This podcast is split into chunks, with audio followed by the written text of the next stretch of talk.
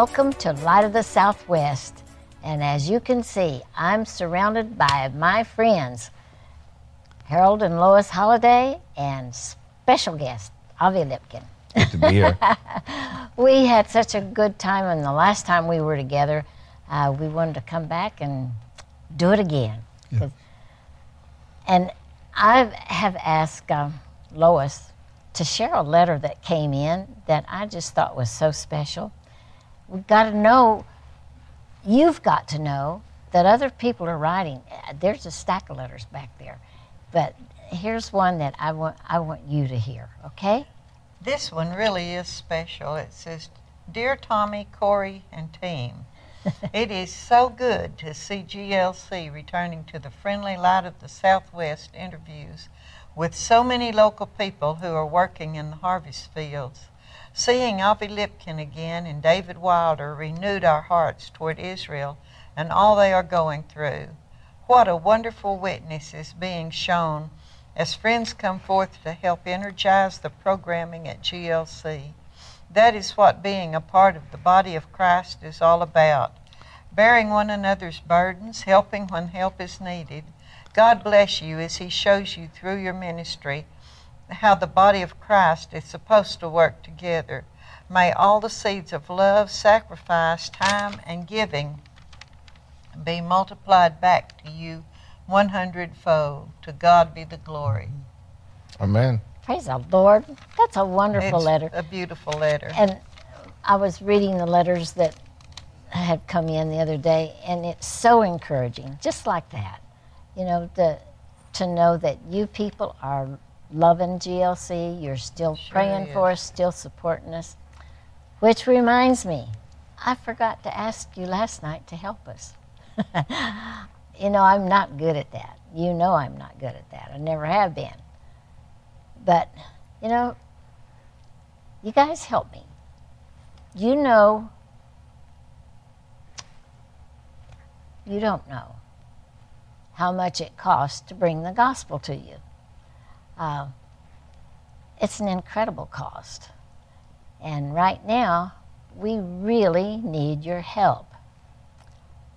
We can't even hire crews. These boys and ladies come in after a day of work and volunteer to do these programs. And we just ask the Lord to really bless them and bless GLC so we can bless them. And all this equipment, everything. And, and I think they have the, uh, yeah, there you go. Tell us about that. Well, we have the raindrop that is a dollar to thirty dollars a month. There's the water bearer that's thirty dollars to seventy-five dollars a month. Um, operations is seventy-five to one hundred and fifty a month, and growth is hundred and fifty or more. But you don't have to be tied into that. Anything you want to send, the help is needed. right. It's necessary.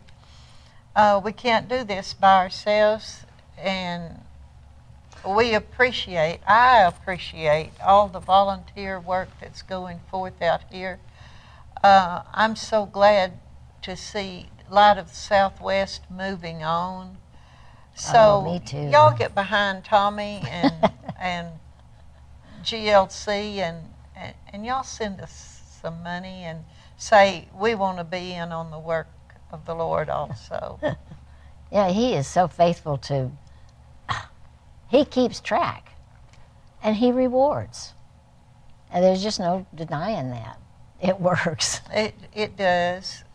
Harold, you want to add anything? We're just expecting to have a really good program. I've been uh, warned it's going to be pretty fast I think so. and very interesting. Yes, Well, I'm excited to hear it. I am too.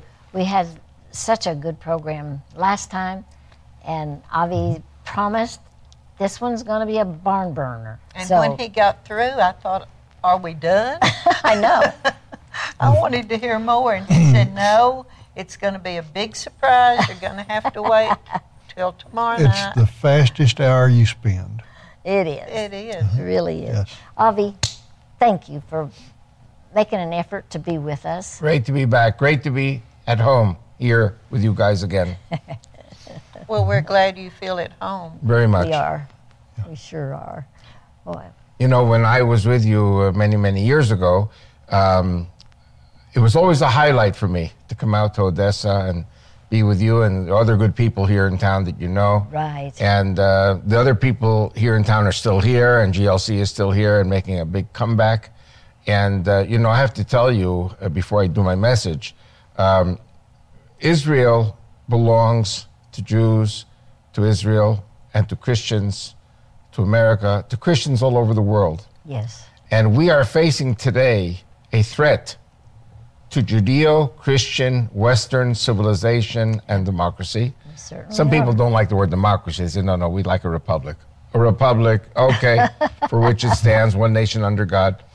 Um, GLC is such an important tool to get God's message out, God's learning channel, to get it out to the public. Yes, and um, we are now in a time where we should not be afraid. I know that there are threatening uh, scenarios surrounding us politically, but uh, the truth is the truth. And God tells us not to be afraid because if God is with us, who can be against, us? Uh, I come here as an American born Jew who's been in Israel 53 years. Uh, I served in the Israeli army uh, in different f- functions 30 years. Um, I've been trained uh, to represent Israel. That's what I'm going to be doing in the next two hours. Uh, GLC uh, is an important recipient of the message and then sharing the message with people in this part of the country. And, you know, I have to tell you, I, I get today emails from people living in Florida who used to live in Texas or New Mexico, and they, they saw me first on GLC and then they move to other parts of the country and they write to me to this day. So Good. so i know that there, there were tens of thousands of people if not more who watched the shows that you know i did with uh, with uh, jim and uh, jackie or with uh, al rest in peace and tommy. Um, this is a, a tool of god that has to be strengthened and, and really really uh, put back on the map like it should be and, We've- and it will happen Al and I were so happy, and, and I know Harold and Lois too, to be informed about what, um, really what the relationship with Israel and Christians are. Because the church basically is really ignorant of its roots. I will be sharing in the next two hours things that every pastor, and forgive me for saying every priest also, a Catholic, a Protestant, doesn't matter. There are things that Americans need to know. They are not being told by the media.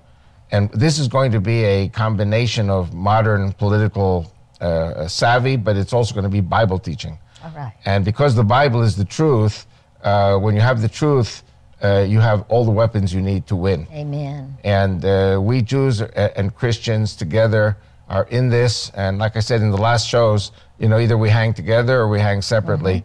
And there are enemies out there, which I'm going to be talking about uh, during the message, that do not like Christians and do not like Jews. And usually that's the case. Anyone who doesn't Right. like a Jew doesn't like a Christian, Sure. and anyone who doesn't like a. Christian doesn't like a Jew. Right. So um, anyway, I'm, I'm ready to go whenever Let's you go. are. Okay. Um, you know, I started speaking in churches 31 years ago. And about 20 years ago, uh, all of a sudden I realized that the Christians living in Israel do not have representation in the Knesset, in our Congress, in our parliament. And as you know, and you were part of it, you helped me to mobilize support for the party. Uh, it took me 11 years uh, to raise $100,000, which did not go to me, it went to my lawyers. The party got registered uh, three years ago. We ran in four elections. Uh, so I'm very, very attuned uh, to what's happening now in Israel uh, with the new Prime Minister, Naftali Bennett. Uh, what is going to happen uh, with Israel, what's going to happen in the Middle East. But there are things which are much deeper, which are not being discussed at all. And th- these are the things that I want to talk about on the show. Now, as I said, uh, I, I started this party. I started uh, working on the party about 15 years ago. And um, I thought, you know, when you're living in Israel, you cannot say, I work only with Texas born agains. You've got to work with all different types of Christians. Sure. Because in Israel, we have Catholics, we have Greek Orthodox, we have Russian Orthodox, we have Armenians, we have many, many different types. We have Messianics. Uh, and actually, we have very, very few um, born agains from Texas. You're, you're just Oh, I'm not, sure. You're just not living there with us We're not uh, yet. yet. So anyway, because we have Catholics and because the Catholic Church represents 1.2 million people, I said I think it would be important to set up a meeting with the Vatican ambassador uh, in Jerusalem. And uh, his name was at that time, you know, he died since then. His name was Pietro Sambi. He was an archbishop. And uh, I called him, and uh, he said to me on the phone, he said, Well, actually, I'm very, very busy. Uh, I can give you five minutes. I said, okay, I don't need more. I will come. I will give you my books, CDs, and DVDs. He said, excellent. I am an historian. I will study everything you give me, and then I'll send it to the library in the Vatican. And uh, of course, you know, when I'm with you guys here, I hear all the stories what I, that I hear about Catholicism and the Vatican. But I'm a Jew, and I'm a politician. Uh, it's a horrible word to be a politician. I'm a politician. And, uh, and because the Catholic Church is so powerful, I said they should know what's going on. You should.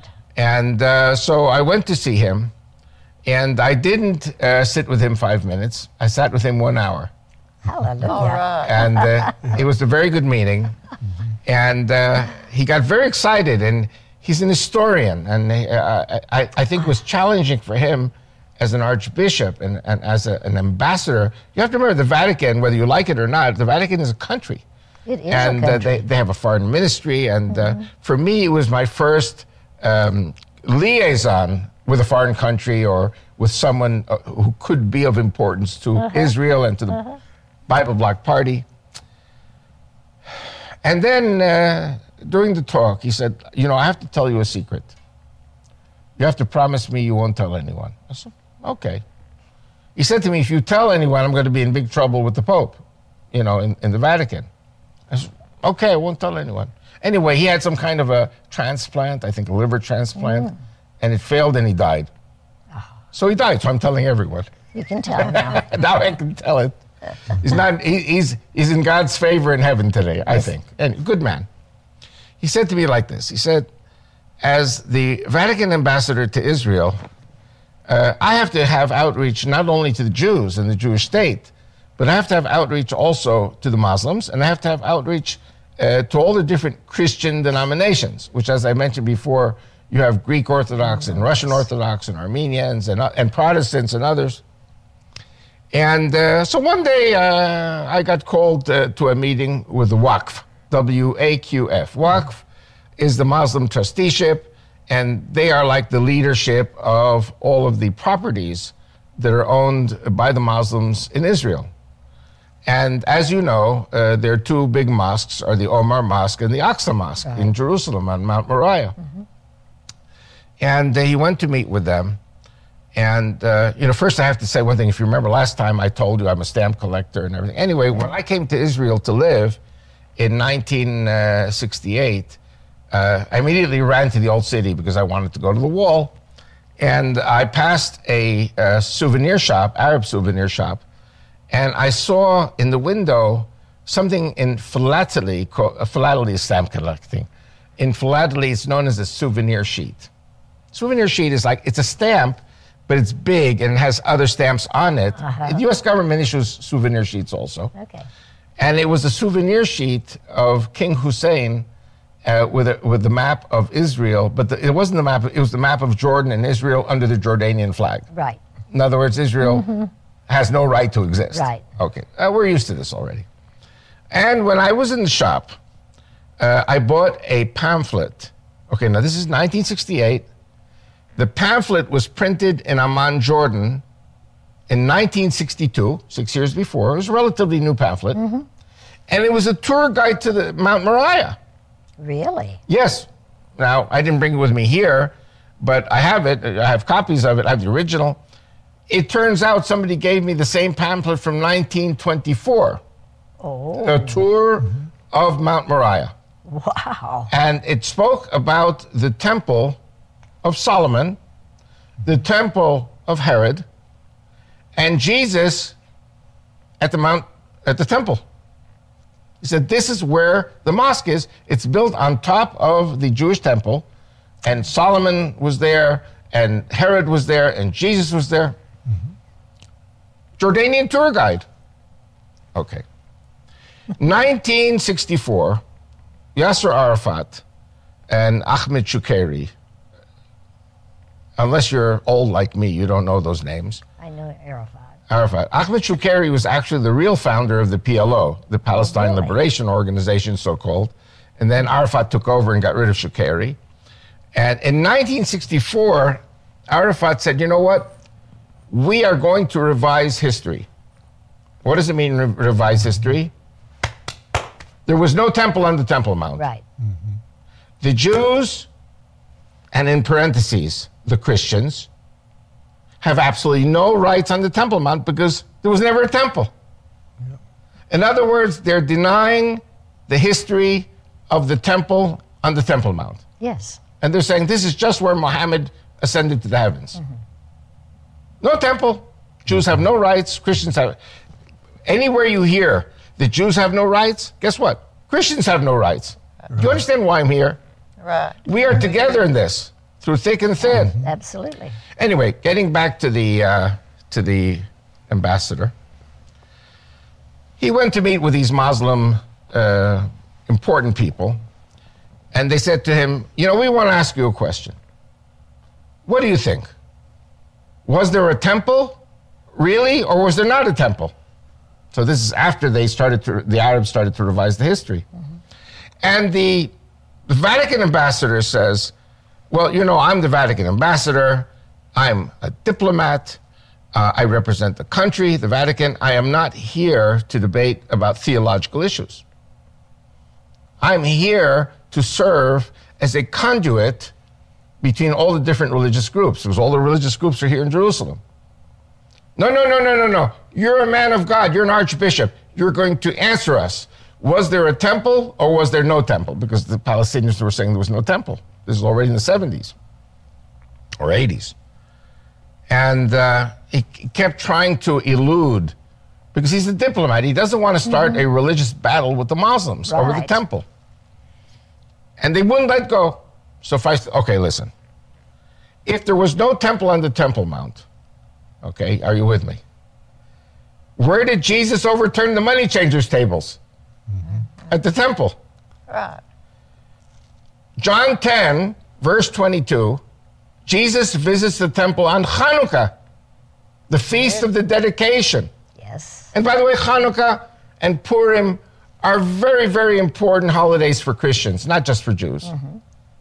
Because had the, had the Persians uh, forced us to abandon Judaism uh, during the Purim celebration, there would be no Jesus There wouldn't. because Jesus came mm. 300 years later. Right. If the Greeks had de- defeated the Jews in Hanukkah in the Battle of the Maccabees, there'd be no Jesus. So That's the, the existence of Jesus, the existence of Christianity, has its roots in Judaism, Absolutely. not, not in paganism. Okay. So he said, Where did Jesus overturn the money changers' tables? Where did Jesus go on Hanukkah? Because Jesus was at the temple all the time. Okay? And where did Jesus have his bar mitzvah when he was 12? Remember, left behind? Yeah. You read the book of Galatians, Jesus is at the temple. Yes. The apostle Paul, all the apostles, where were they? They were in Jerusalem at the temple. Well, he said when they came to get him in the Garden of Gethsemane, if I'm correct, he said, I've been in the temple preaching all these times, teaching, maybe Yeah. he said. Why didn't you? Why didn't you me? get me then? Mm-hmm. Yeah. So, So- he was there. You're right. I didn't even know about that one. So good, you know, good for you that you re- remind Well, I wish I could give you scripture and verse, but I can't. Yeah. Well, I think anyone watching this show knows the scriptures just as well as you and I do. And I'm sure there are a lot of good people out there that cherish the Bible, that love the Bible, love everything that God is telling us. But the point is, how can anyone say there was no temple? so that leads me to tell a joke. Good. This joke, okay, you might not want me to tell the joke because it got me a three year jail sentence when I was in Switzerland. I told this joke in Switzerland. I was in 23 German speaking cities in Switzerland. They had a big problem with the Muslims. The Muslims have 400, uh, this is in 2009. The Muslims have 400 mosques in Switzerland. And okay, the freedom of religion, they have mosques. But they wanted to put up minarets, you know, these tall towers, mm-hmm. Yes. five times a day with loudspeakers. Allahu Akbar. You know, if you live within five miles, Oh, my. you're not going to be able to sleep at 4.30 in the oh, morning when they start with this nonsense. Right. I mean, this is noise pollution. It is. We have the problem in Israel. We have even legislation now cooking all the time to limit the decibels uh, of the loudspeakers. It's terrible. It bothers everybody. It bothers the Muslims. So anyway, so they wanted to put up minarets at each mosque to broadcast loudly the victory of Islam over Christianity. That was my message. And so I told the joke, and the joke went basically like this. What's the difference? This is a very important joke. It's not really a funny joke. It's a very educational joke. What is the difference between neurotic people and psychotic people? Neurotic people dream about castles in the air. Psychotic people live in castles in the air. Yeah. And psychiatrists collect the rent. so that's the joke. Okay, so then I take the joke and I say, why was Adolf Hitler psychotic, living in castles in the air? Because Adolf Hitler, firstly, he was psychotic for many reasons, but the two reasons I'm going to focus on uh, firstly, he was going to conquer the world, and secondly, he was going to kill all the Jews. Now, why are these psychoses? Firstly, is it possible to conquer the world? No. Can anyone conquer the world? Nobody can conquer the world. The Persians, the Greeks, the Mongols, Napoleon, Hitler, Stalin. Anyone who thinks he can conquer the world is psychotic, living in castles in the air. Crazy. Hitler was one of them. Okay. Secondly, he thought he could kill all the Jews. Can you kill all the Jews? No. Now, there are two types of human beings. I, I try to make my, my message very simple. There are two kinds of human beings there are those who believe in God and those who don't. This program that we're doing here is dedicated to the people who don't believe in God. I want every person who does not believe in God to watch this program and believe in God afterwards. Amen. Now, uh, and I want you to know God says, hate the sin, but lo- love the sinner. He does. And I love the sinner. And this is why I came all the way to Odessa. We've got to get this message out. Okay. Those people who believe in God know that you cannot kill all the Jews. Because it says in Jeremiah 31 35, there will be no more Jews on earth when the moon, the sun, and the stars stop shining. That's right. What is God saying? There will always be Jews. Right. And if all the Jews goes, ge- that, that means the sun, the moon, and the stars are not there anymore, which means the world is not there anymore. That's right. So you've got two billion people on the face of the earth today who are Christian, including 1.2 billion Catholics. This is one of the reasons why I went to the Catholic uh, Uh, ambassador. Ambassador. And of course, the Jews are, are 14, 15 million people only. Mm-hmm.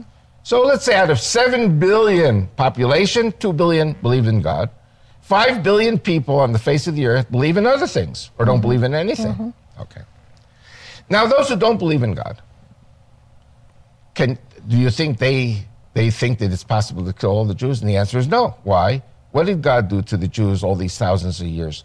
God scattered the Jews to the four corners of the earth. So, if you cannot conquer the whole world, the four corners of the earth, you cannot reach all the Jews to kill them. So, you understand why it's a psychosis to think that you can kill all the Jews. It's just not possible. You have to conquer the world to reach the Jews and to kill them.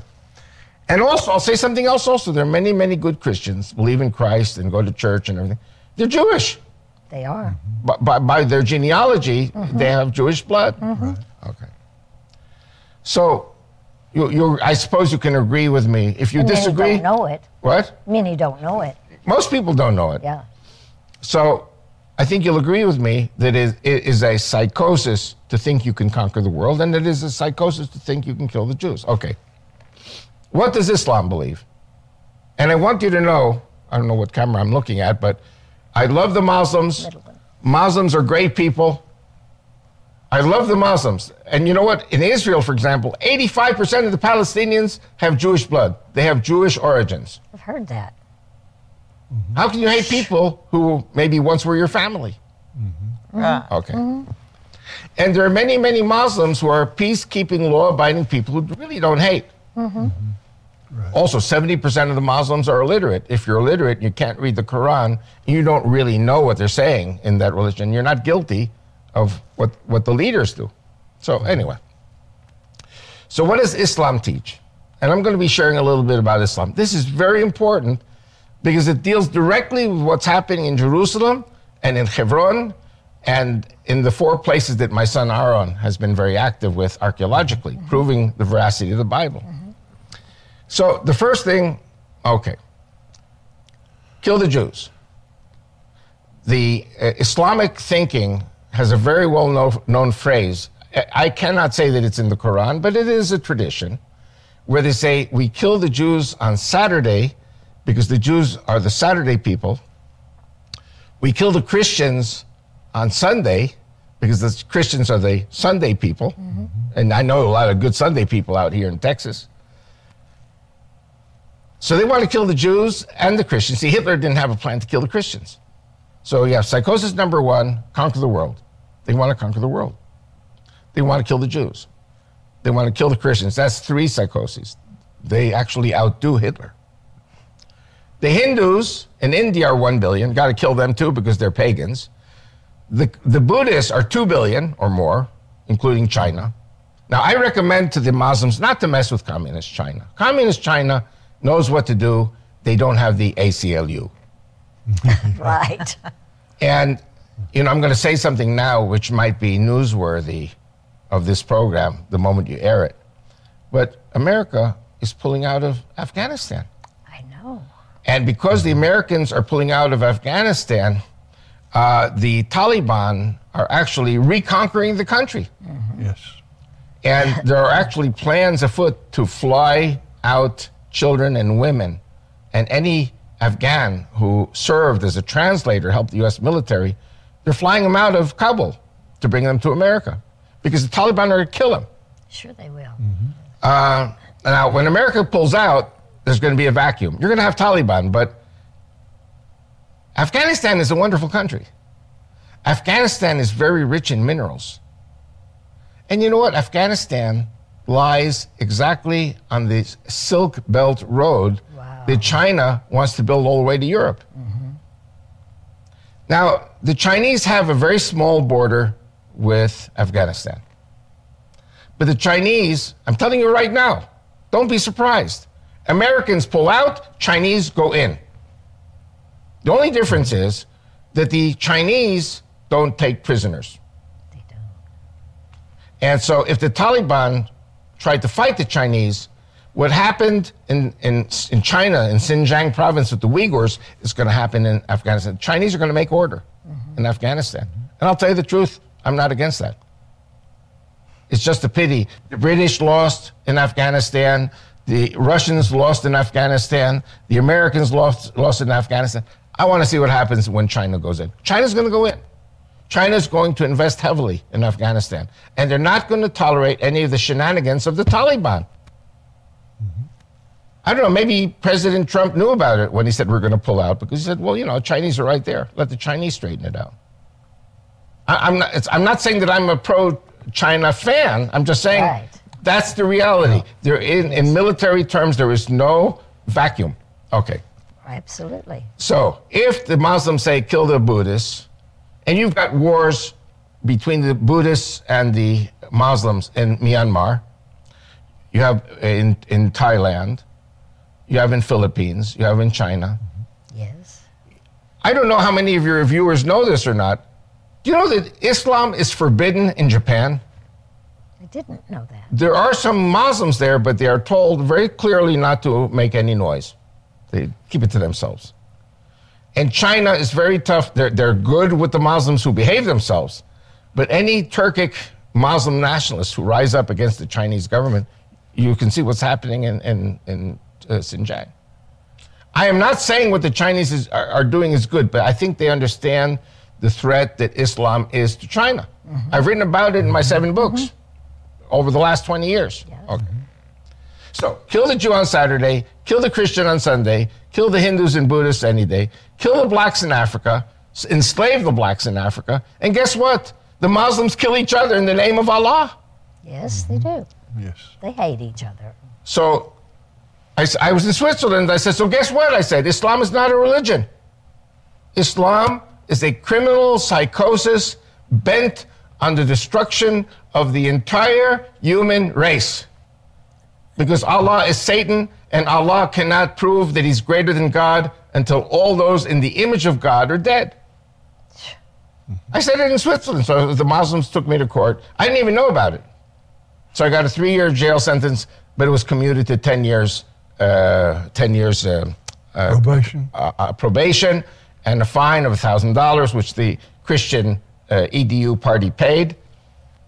I haven't been back to Switzerland since then, but I've got enough work in America. I just hope here in America that we don't have that same problem where, guess Amen. what?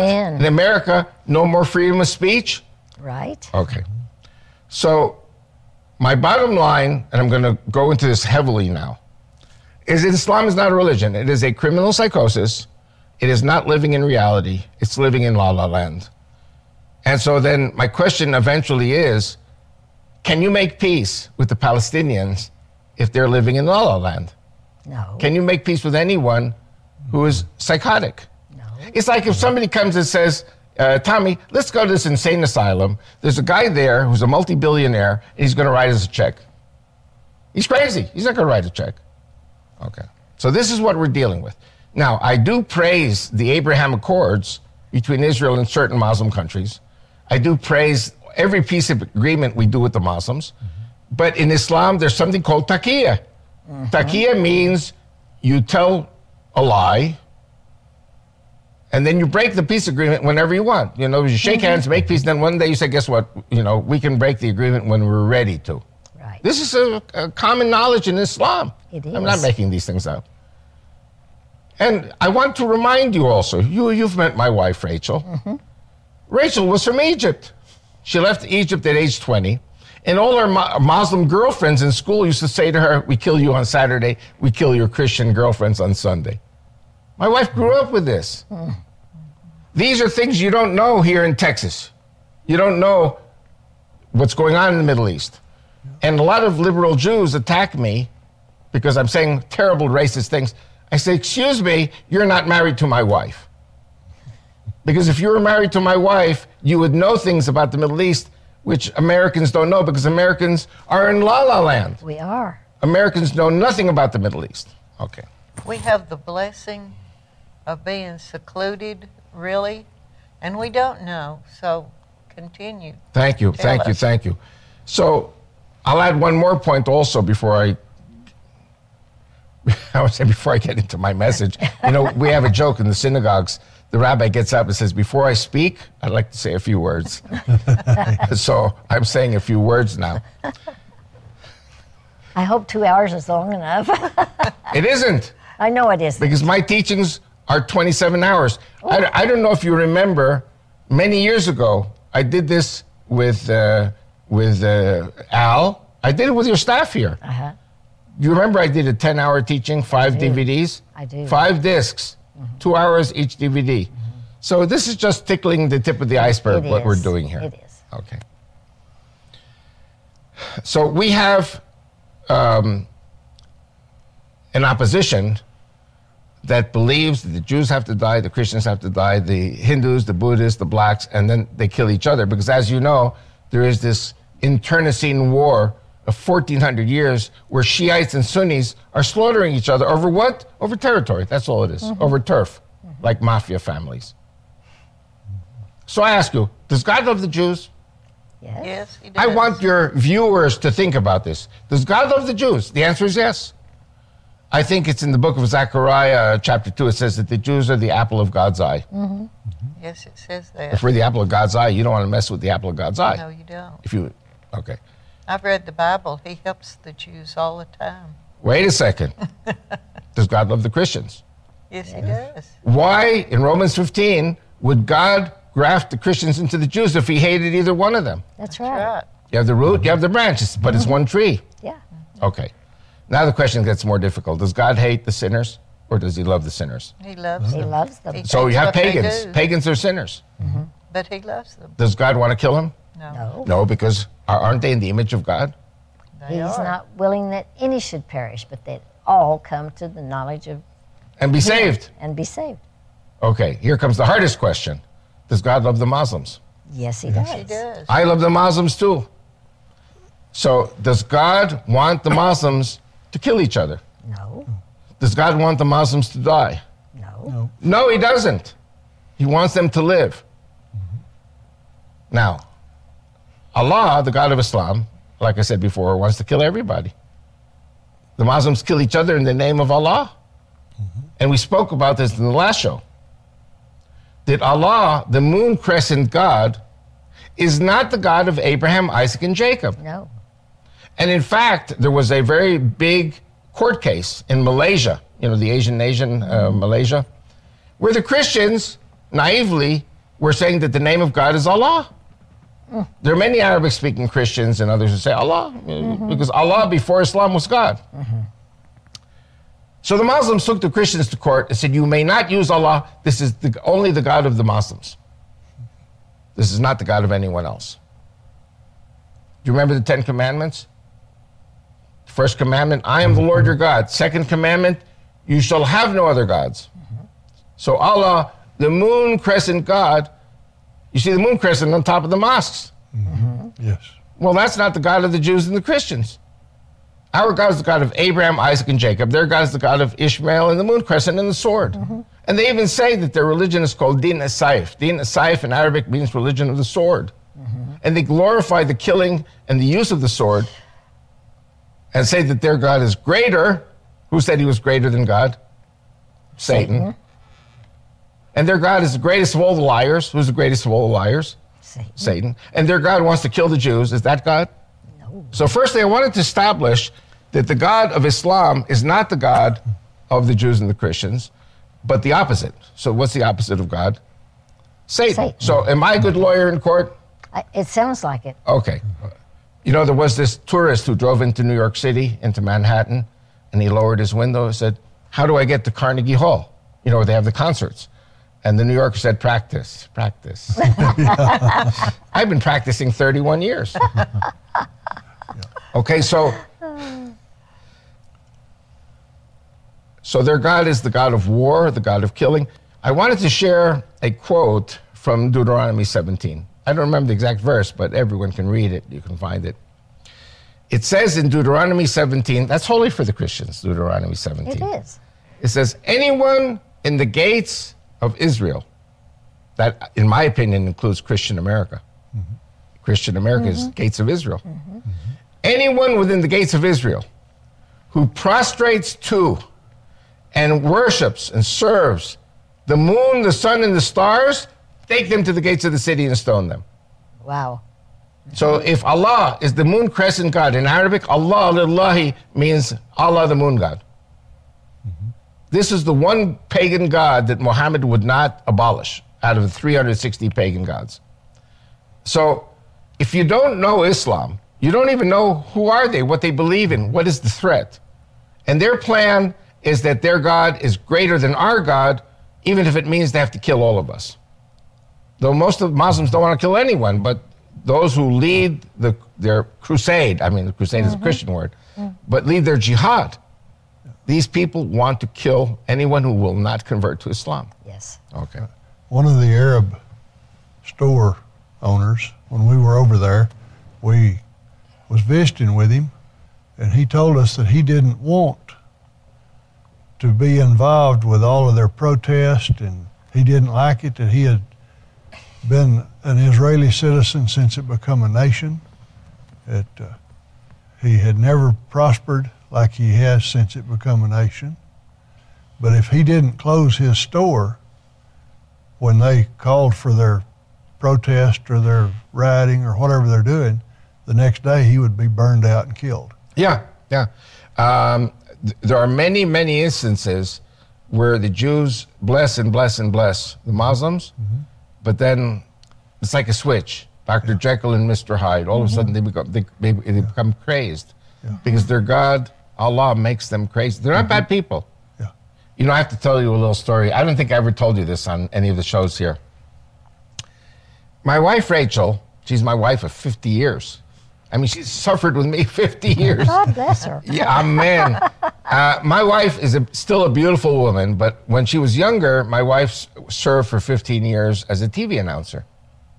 So my wife in Arabic. My, so my wife was a was a TV star, pretty, and all the Muslim men wanted to marry her. They didn't know she was Jewish. She spoke perfect Arabic. So anyway, in French Hill in Jerusalem, where we used to live, there's a gas station there, owned by a Jew, but the people who run it are Arabs, Palestinians, Muslims.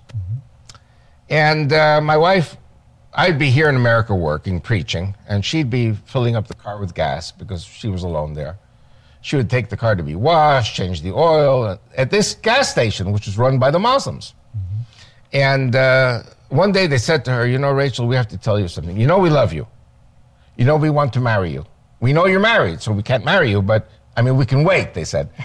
Uh, but, we, but we have to tell you something. You know that it says in Islam, in the Hadith, Hadith is a collection of uh, traditions going back to Muhammad.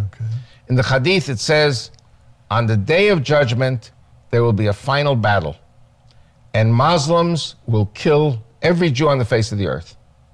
And there will be some Jews who temporarily evade death. These Jews will hide behind rocks and trees, and on that day, Allah will give mouths to the rocks and trees, and they will call out, Oh, Muslim pursuers, there is a Jew here hiding behind me, come and kill him. There is no Muslim who will deny what I just said. This is not hate speech. I'm just mm-hmm. teaching about Islam. Now, if I got up in the 1930s and I started speaking against Hitler, would that be racist?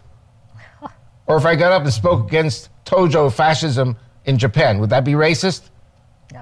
You know that there were English people who said that Winston Churchill in the 1930s, Winston Churchill was threatening the fraternal relations between the Germans and the English, and he should be put up against the wall and shot. People are saying that Winston Churchill should have been shot for being anti anti German. He wasn't anti German, he was anti Nazi. So on the day of judgment, all the Jews die, and any Jew who thinks he can escape will be found, will be caught, will be killed. So they said to my wife, they said to her, you know, we love you, and you see, we take, we give you red carpet treatment here. We, we don't want to hurt you, you know, but if you don't become a Muslim, we have to kill you. It goes back to this hadith in, in Islamic teachings. We still fill up with gas there because they're the nicest people. I'm telling you, it's Dr. Jekyll, Mr. Hyde. When they are good, they are fantastic. All of a sudden, there's a switch, and then you have riots and shooting and fighting and all kinds of stuff. And then when Israel comes in and restores order, then they're nice people again. Okay? Now, you may say, if you're a Christian, well, that's a Jewish problem. That doesn't involve us. So let me tell you another hadith. These are important. They are. There's another hadith. On the day of judgment, Jesus Christ returns a second time as an Arabic speaking Muslim warrior. Did you know that Jesus is a Muslim? No. Eh, There is no Muslim who will deny what I just said. Jesus is a Muslim. He's coming back as a second time as a Muslim, Arabic speaking. He's going to kill the Antichrist in the city of Lud, where they had the riots now. Did you know that the Antichrist is a Jew? Ask any Muslim. The Antichrist is a Jew. Jesus is a Muslim. Jesus kills the Antichrist who's a Jew. Then he goes up to the Temple Mount in Jerusalem. He prays with 400,000 Muslims. Then he comes down, breaks the crosses, destroys the churches, destroys the synagogues, and on that day of judgment, all the Jews and Christians who have not converted to Islam will have their throats personally slit by Jesus Christ the Muslim. I'm telling you, ask any mm-hmm. Muslim did I what, I did, what I said is it true or not true? It's, of course it's true, because mm-hmm. Allah has given the Muslims the victory over the Christians and the Jews. So, are we dealing with rational people? No. Okay. So, by the way, I just finished my words. Now I want to start my message. Okay. I'm watching the clock. So it's, okay. So these these are the people we're dealing with. This, this is the ideology that we're facing. Now, I'm going to start with Hebron. I see that maybe the time will not be enough to go on to Jerusalem, but so the next program we do will be on Jerusalem and then the four places my son has been involved in. Hebron is a very holy place for the Jewish people. Yes, it is. Yes. There is a, uh, the burial uh, caves of Abraham, Isaac, and Jacob, Sarah, Rebecca, and Leah. And of course, Rachel is buried uh, near Bethlehem, uh, up more to the north. It's holy for the Jews. And, and Herod, like the Temple of Jerusalem, Herod built a temple in Hebron. Of course, later come the Muslim invasions. And then the Muslims conquered Hebron. They conquered the temple and they built a mosque on top of Herod's synagogue. Wherever the Muslims conquered, they put a, a, a, mosque and a minaret. You have this with Hagia Sophia in Istanbul.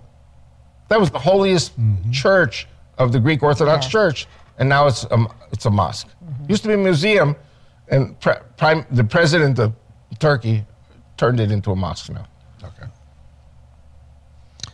Now, you've heard of UNESCO. Oh, yeah.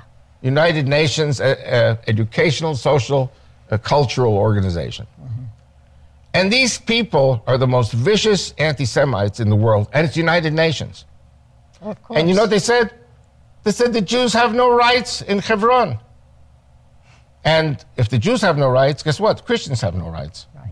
Because they say it's an Islamic site, because the Muslims conquered it. Now, we're going to do a little Bible teaching now. Okay? Now, you know the story of Abraham, Isaac, and Jacob. Abraham had two sons. Yes. Actually, he had more than two sons, Yeah, but the, the, the, the original narrative is Ishmael and Isaac. Mm-hmm. And Ishmael, many people don't realize this, uh, Ishmael was a wild donkey, a wild ass. That's what the Bible says. Now, if you're from Texas, you know what a wild donkey is. Mm-hmm. It's kicking in all directions. You can't get near a wild donkey. Okay. That was Ishmael. It says in the Bible. When Ishmael was 13, Isaac was born. And um, again, many Christians, many Jews don't really even know it. Abraham throws a party to honor um, Isaac when he began to eat regular food. You know, he wasn't uh, suckling anymore, and he would, you know, uh, eat regular food. And it says there's something that Sarah saw Ishmael scoffing or mocking Isaac, and so Sarah says, out of the tribe. And many Christian women, after I, I would teach this in the churches, they say Sarah was a horrible woman. Why would she kick out his firstborn and only son, Ishmael, of 13 years, because he was scoffing or he was haughty? So I always say in the church, who here has never been haughty? Everybody has been haughty. Whoever says he's not haughty is naughty. so anyway, in the Hebrew, it says something else. You have to read the Bible in the Hebrew. It says that Ishmael sodomized and raped Isaac because he was 17 and Isaac was four or three and 16. Mm-hmm. And if Sarah sees the son of Hagar, Hagar, sodomizing her son, what you going to say? Have a good day? You kick them out of the tribe. But you've got to know Hebrew to know that that's what it really says Wow. you know the the the uh, King James is very sanitized. It Oh, doesn't yes. really tells what what happens here. I could do a whole class on Saint ja- on King James. I love the King James Bible. Anyway, so Ishmael is gone. Then Isaac, uh, it says in chapter 22, Abraham is going to sacrifice Isaac where? On the temple. On the Temple Mount, on Mount Moriah. All right. Okay, doesn't say Ishmael. Okay, what is the Muslim narrative?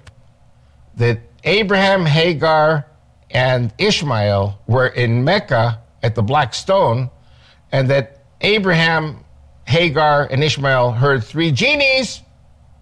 You know that there are genies in the Quran and in Islam? Three genies came up to them and said, Sacrifice Ishmael. So what did they do? They picked up stones and they threw stones at the three genies and chased them away. That's the Islamic narrative. Mm-hmm. And when Muslims go on Hajj to Mecca, the Saudi government built three tremendous cement columns, and part of the Hajj, part of the pilgrimage, is to throw stones at these three columns, representing the three genies, the three devils. Mm-hmm. Mm-hmm. Mm-hmm. Is that the Judeo Christian narrative? Not at all. Jerusalem is never mentioned once in the Quran. Never. Jerusalem is not holy for the Muslims at all. It's only to prevent the Jews and the Christians from having it. Again, I always say very liberally Jews and Christians together. Okay. Of course, Christians don't know, Jews don't know, and, and very few people really care. That's true. Okay. So let's go to the next stage. I'm still watching the clock because I know time's going to run out. Jacob flees from Esau because Jacob got the first blessing. And uh, an interesting point Esau, you know, Jacob goes off, marries his uh, Rachel and Leah, who are his first cousins, daughters of Laban. And Esau marries uh, Basmat or Mahalat, there are a number of names there, maybe two sisters. We don't even know if it's two different people because many times in the Bible, same person has many names. So he marries the daughter or daughters of his uncle Ishmael, the uncle who sodomized his father. There's anger there because Esau did not get the blessing. Jacob got the blessing. So now Esau, by marrying the daughter of his uncle Ishmael, becomes an Ishmaelite. And we're going to deal with that further extended in a moment. Okay. So Jacob goes off to Padan Aram. He marries the, the two daughters of uh, his uncle. Then coming back, Esau comes to greet him. He's afraid Esau's going to kill him. So Jacob gives Esau this tremendous offering of sheep and cattle and all these things. And, and Esau says, Come live with us. He, he says, No, no, no, no. We're going to the land of Abraham. Because Esau was where? In Saudi Arabia or in Jordan or both. So I ask a question. Why is the tomb of the patriarchs in Hebron not of any value or importance to the Muslims? Yet UNESCO says it belongs to the Muslims. Why is it of no value to the Muslims? Why is UNESCO wrong? Okay, so now I ask a few hypothetical questions. Where is Ishmael buried? Does anyone know? I don't. Where is where is Hagar buried? Where is Esau buried? I don't know. Shouldn't Hagar, Hagar have been buried next to Sarah? Shouldn't Ishmael have been buried next to Isaac? Shouldn't Esau have been married next to Jacob? So where are they buried? And the answer is this is Avi Lipkin's answer. Guess what? They weren't buried. They were eaten by the vultures. Oh dear. Now, wait a second. What does it say about these marauding uh, Ishmael and Esau clans? That they are fighting against all their brethren. Yes. It says Esau's hand will be against all his brethren's hands, and all their brethren's hands will be against him. Mm-hmm. So you win 99 battles in the desert, you lose the 100th battle. Who buries you? Nobody. Nobody. And when you lose, everyone gets annihilated. Wow. Mm-hmm. That's why none of them are buried in, in, in Hebron.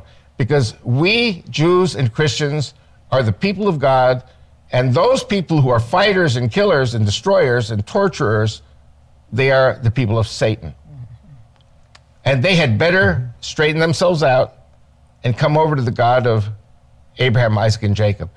Uh, I have a Judeo Christian party, and I'm going on record right now saying I believe the Muslims should make a choice either convert to Judaism or Christianity. I don't care which one. But they better convert because Islam is not going to be around for very long. Wow. God promises to destroy everyone that's wicked. Not only wicked, praying to the moon, the sun, and the stars. Oh yeah. This is not the God of Israel. Okay. So that's the story, in my opinion, of Hebron. Hebron belongs only to the Jews and by extension to the Christians who revere the lineage of Abraham, Isaac, and Jacob. And the lineage of Jesus is through Abraham, Isaac, and Jacob Yes, also. it is. Yes, it is. Okay. I have a, a, very short time. I see three and a half minutes. I'm going to talk a little bit about Jerusalem, and then we will end the show, and then we will go on in the next program uh, regarding the other four places. Now, you know, one of the problems we face, and I know that Aaron was here recently and he spoke about it, and, and that is that there are a lot of people on earth who may call themselves Jews or Christians, but nominally, but they really don't believe in God. Right. And there are many people who call themselves Jews or Christians who say, well, really, this is all metaphor and it's all uh, fables and never happened. The whole Bible is fables, never happened. Uh, Abraham, Isaac, and Jacob never existed. And we're going to talk about this in depth in the next program. All right. And I'm going to prove, my, actually, my son has proven archaeologically that Abraham, Isaac, and Jacob really did exist. Um, so we see the people not believing in God, not believing that Jerusalem existed. Then we see other stories going on where people don't believe. Oh, there was one thing very important I wanted to share. This will end the, the program as far as I'm concerned. After the death of Sarah, you know, he sent away Hagar. Sarah died uh, probably around, she was like 127 or something, and, or, and he was 137. And then he remarries a woman by the name of Keturah. And it, so Abraham has more children in addition to Ishmael and uh, Isaac. One of the children is, is a very well known name, uh, is, um, is Je- not Jethro, um, uh, uh, Midian. You see in the Bible Midianites. So the three primary males who came out of Abraham were Ishmael, Midian, and Isaac. Okay. Two generations down, we have a story of Joseph being taken down to Egypt by a caravan of Ishmaelites, Midianites. Because what happened was Abraham sent Ishmael away, and then he sent all the children of Keturah and the concubines with gifts. He sent them away also, all to the east, which means Saudi Arabia and, and Jordan. And only two generations away. So when they found Joseph in the pit, and Joseph said, I am the son of Jacob, the grandson of Isaac, the great grandson of Abraham, our common great grandfather. Why wouldn't they just pick him up and send him home to his father? Because they hated him. Mm-hmm. Of course. Because the lineage of Abraham, Isaac, and Jacob got, got the inheritance of Abraham, so they were hated. Mm-hmm. Later, probably in the next show, I will talk about Jethro coming out of Midian and giving his daughter Zipporah to Moses. To Moses. So we have this interaction going on. It's very important to know the genealogies. Anyway, I sorry. It- I, it is I- incredibly I hogged- interesting, hogged the too. shows. and and it's good to know that um, there's historic proof of all of this, and we're going to find out about it. And just remember, we've got to have your help to keep these kind of messages coming to you, to educate you, so you're not a dumbbell and just believe in everything that comes down the pike. You need to know history. From your government. Yeah. See a little bit.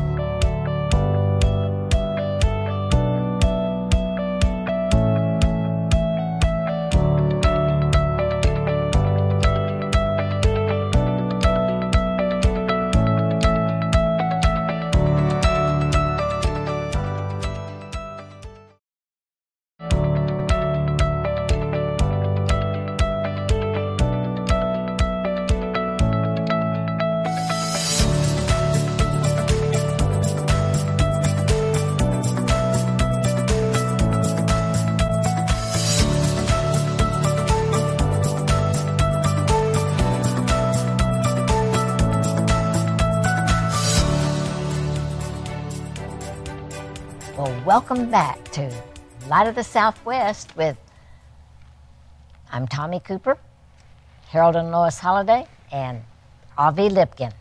And uh, we've been enjoying getting educated here And if you're enjoying getting educated and learning history, chip in and help us. We really need your help. And it, it's really simple. Any amount up to, what is it? A dollar. A dollar. Up to $30 is a, a raindrop, and that's a monthly gift. And then a water bearer, $30 to $75 a month to be a water bearer. That, that was the most popular uh, level we've had for decades. Jim Gaylor went taking that water bearer bucket out across the desert and uh, made made it famous. But we're asking for you to help us today because we really do need your help. There are other levels. As much as you want to give, whenever you want to give, just pray about how you can help us and, and pray for us, okay? We thank you so much and appreciate every one of you that love GLC and that let us know because it's so encouraging when we hear from you. Okay, we're going to get back to Avi and we're going to learn a little more. Avi, Okay. where are we going? Well, uh, what I want to do is pick up where we left off. Okay. Uh, I'll be rambling a little bit because I'm going to be going into other periods Okay. and then coming back to Jerusalem again. And uh, you have to remember that uh, biblically, Jerusalem uh, does not really exist for us until after the uh, Temple of Solomon. Uh, king David actually was king in Hebron at first. We spoke Yes, about he Hebron. Yes, in the previous um, uh, segment. Uh, so Jerusalem comes a little later. And therefore, I want to talk a little bit about the invasions of the Israelites coming from Egypt into Saudi and then up to Jordan and then across the Jordan River, conquering the land of Israel. Um, this leads me to talk about uh, my, my son Aaron's uh, most popular teaching, uh, The Divine Choice, which talks about the altar of Joshua that was found uh, on top of Mount Ebal up in the north, uh, uh, which is where the city of Nablus is today. It is. Uh, of course, I want to talk about uh, Shiloh, which is also later. Um, Bethel is there from the time of Abraham, so we need to Yes, talk it is. uh, really about that maybe first. Um, and then also we have to talk about something. This is an archaeological uh, discovery of something called the giant footprints. Uh, there were seven have been found. There may be more. Wow. And uh, these giant footprints uh, are not made by a giant. They're made by uh, the Israelites who, uh, it was their proto uh, temple, which, Ah. where they uh, prayed and they had sacrifices. And um, so, but, but that is around 1200 BC. Okay? Wow. So we're, all of this is before Jerusalem. So I, I want to first start with Bethel. Bethel um, is a place that is being uh, archaeologically excavated to this day. Every year there's a season of digging. And um, I, uh, I'm not part of the digging, but I'm part of the touring with my son. And my son made a DVD about Bethel. Um, and the remarkable thing is, I've been living in Israel 53 years. We always knew that uh, Bethel was an important place. Right? Uh, but as the digging has been progressing, they have been finding many, many relics of Jewish, Christian, and Muslim presence Oh, really? at Bethel. Uh, this is the place where Abraham stood, where Yes. Abraham was promised by God to receive the land. So, in a way, you could say, yes, this is holy for the Muslims too, because Abraham is their forefather too. They also claim descendancy from Abraham. So, how do we know that Bethel really existed? How do we know that this is such an important place? And all of these things can be found in the DVDs that my son has produced. I'm hoping as soon as the bookstore is open again, you'll be able to. I uh, hope so too. uh, you'll be able to offer them as well as my books and other That's right. books. Uh, we'll be the first if you want to come in and sign books and uh, get that store on its feet again. Um, Abraham comes down from Iraq, Syria, um, makes it into the Holy Land, and there's a mountain there called Baal Hatzor in Hebrew. Uh, the, it, the place is mentioned also in rabbinic texts uh, going back thousands of years. And uh, God says, I'm going to give you this land. And um, he establishes an altar there. Then Abraham heads south to Beersheba. So Bethel is kind of like, um, very briefly, an important place, and where God reveals himself to Abraham.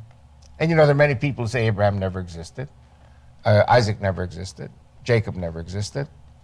Uh, we are disproving all that now. Well, The- God doesn't exist, so how could they? well, once you prove that everything God said exists, then God exists. Okay, so that's why we are like lawyers in court, and we are proving things that the minimalists, minimalists or the atheists, are saying that none of these things ever existed. So we really start the story with Jacob. Jacob flees from Esau. I kind of briefly said that in the previous teaching. And um, he's hiding out because he's afraid Esau is going to come looking for him to kill him. And uh, it says he, in the Bible, he puts his head on a stone. The stone is his pillow. Right. And we found the stone. It's Did a, ya? it's a very, very smooth, easy. You could put your head on it and sleep, maybe put uh, some clothing or something.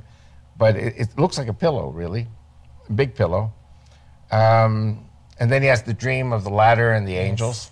Yes. So you can debate whether that happened or not. But then um, he establishes, because he saw the angels, he establishes a pillar of rocks and anoints the rocks with oil to denote that this is a holy place.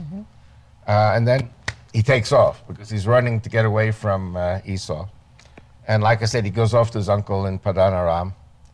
Um, and then he comes back uh, 20 years later and he establishes himself uh, in Bethel. Bethel becomes a very important place. And uh, when you go there today, you see something interesting. You see a Muslim type building, um, like a, mo- small mosque. It's a tomb, actually, of a Muslim holy man. And then built on to, adjacent to that building, is a Christian crusader, uh, also like monument building, connected with the Muslim. Now, you'd ask yourself, why would the Muslims have a tomb there of a very important sheikh? Why would the Christians, crusaders, build adjacent to that? And then we start looking and we find a fortress. A fortress that goes back to the time of David and Solomon. You know, you, you, you, you carbon date these things. yeah. It's all overrun with, you know, weeds and trees. Oh, and, yeah. and there's a very ancient oak there, which was not chopped down. There's a reason it was not chopped down because the Muslims even said this is a holy place. Okay. The Muslims maintained the holiness of that place because it's from Abraham. Uh-huh. Okay. Now, what we've discovered underground caves where they had oil press, they had wine press, Really? And hundreds of graves because Jewish people wanted to be buried at Bethel because of the holiness of the place. Don't forget, Abraham is important to Jews, Christians, and Muslims. So, all of these things are documented in my son's DVD. Cool. Gate of Heaven, it's called. Uh-huh. And by the way, people can order these things from lipkintours.com, which is my uh, son's uh, internet site. He offers these DVDs. And so this proves really, for, I mean, you might still not want to believe it, but that Abraham, Isaac, and Jacob really existed, and they, that they had been there. They weren't buried there, but they had been, uh, been there. Lived there. Okay. So from there, we have to go briefly to Egypt. Okay, I'm going to go back again to, Okay. to Abraham, Isaac, Jacob, and Joseph, Uh-huh. who end up in Egypt. And I know this sounds maybe hard to believe, but uh, we were there in Egypt for three generations.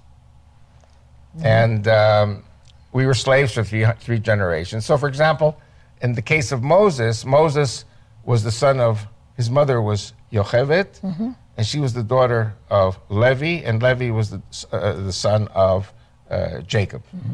Jacob came down, so there are three generations. And people in those days lived 150 years.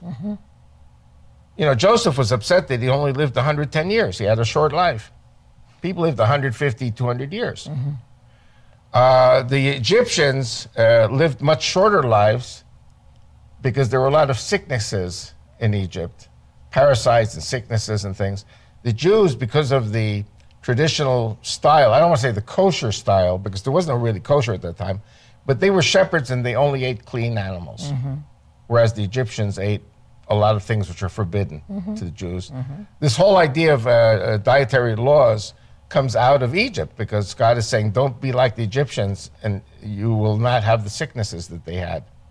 Okay. I'm going to share something very shocking, perhaps, uh, to your viewers. Uh, the Isra- Israelites are in slavery. Oh, before that, Moses kills the taskmaster. Remember Right, that? Okay, now what happened before that? If you see the Cecil B. DeMille movie, The Ten Commandments, the movie starts with a procession, like a victory parade. And Moses is riding the first chariot. Moses was raised in the, t- in the house of Pharaoh. Yes, he was.